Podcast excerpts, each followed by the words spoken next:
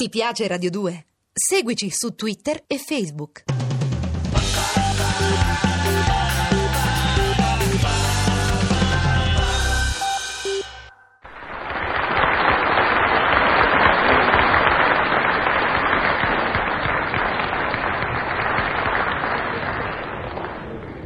Buongiorno a tutti. Sono qui per... Puntualizzare! Scusi, come ha fatto a sapere che io volevo dire proprio puntualizzare? Eh, mi sono buttato a indovinare. E se io volevo dire un'altra cosa? Dica, dica pure. Puntualizziamo. Eccola. No, dicevo puntualizziamo. Io non sono mica qui per fare della polemica, sa. Io sono qui per chiarire le idee in fatto di discorsi giusti. Vogliamo sì o no dare una salvatina alla nostra bella lingua? Aglio. Mm. Mm, mi sono mozzicata la lingua. Dice te sta bene, perché con sta lingua ci hai proprio scocciato. E vabbè, ognuno scoccia con quello che può.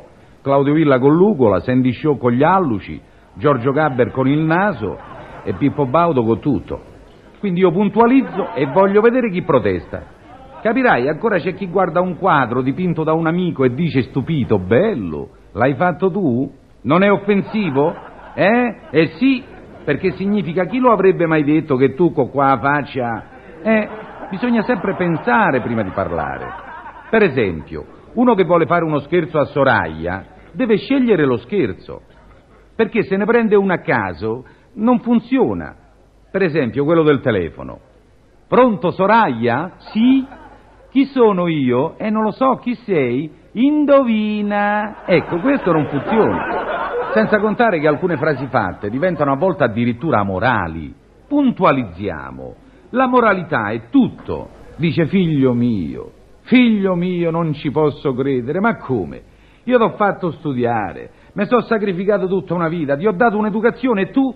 Tu entri in una banca, dai una botta in testa al cassiere e rubi 5 milioni. È incredibile, è amorale. Papà, veramente il giornale si è sbagliato. I milioni non erano 5, erano 50. Ah, beh, allora. Ad ogni modo, sull'argomento lascio la parola a Trilussa. Vi dirò Ercane moralista. Più che de Brescia, Ergatto agguantò la bistecca di filetto che fumava in un piatto e scappò come un fulmine sul tetto. Lì si fermò, posò la refurtiva e la guardò contento e soddisfatto. Però s'accorse che non era solo perché il cagnolo del padrone stesso, vista la scena, gli era corso appresso e lo stava a guardare da un muricciolo. A un certo punto infatti alzò la testa e disse Armicio «Quanto mi dispiace! Chi se pensava mai che eri capace di un'azionaccia indegna come questa? Non sai che non bisogna approfittasse della roba altrui? Hai fregato il padrone, proprio lui che ti diede Trento casa, che vergogna!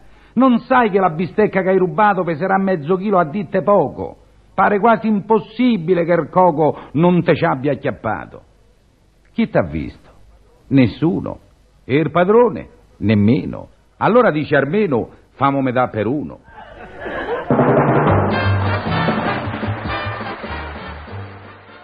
Ti piace Radio 2? Seguici su Twitter e Facebook.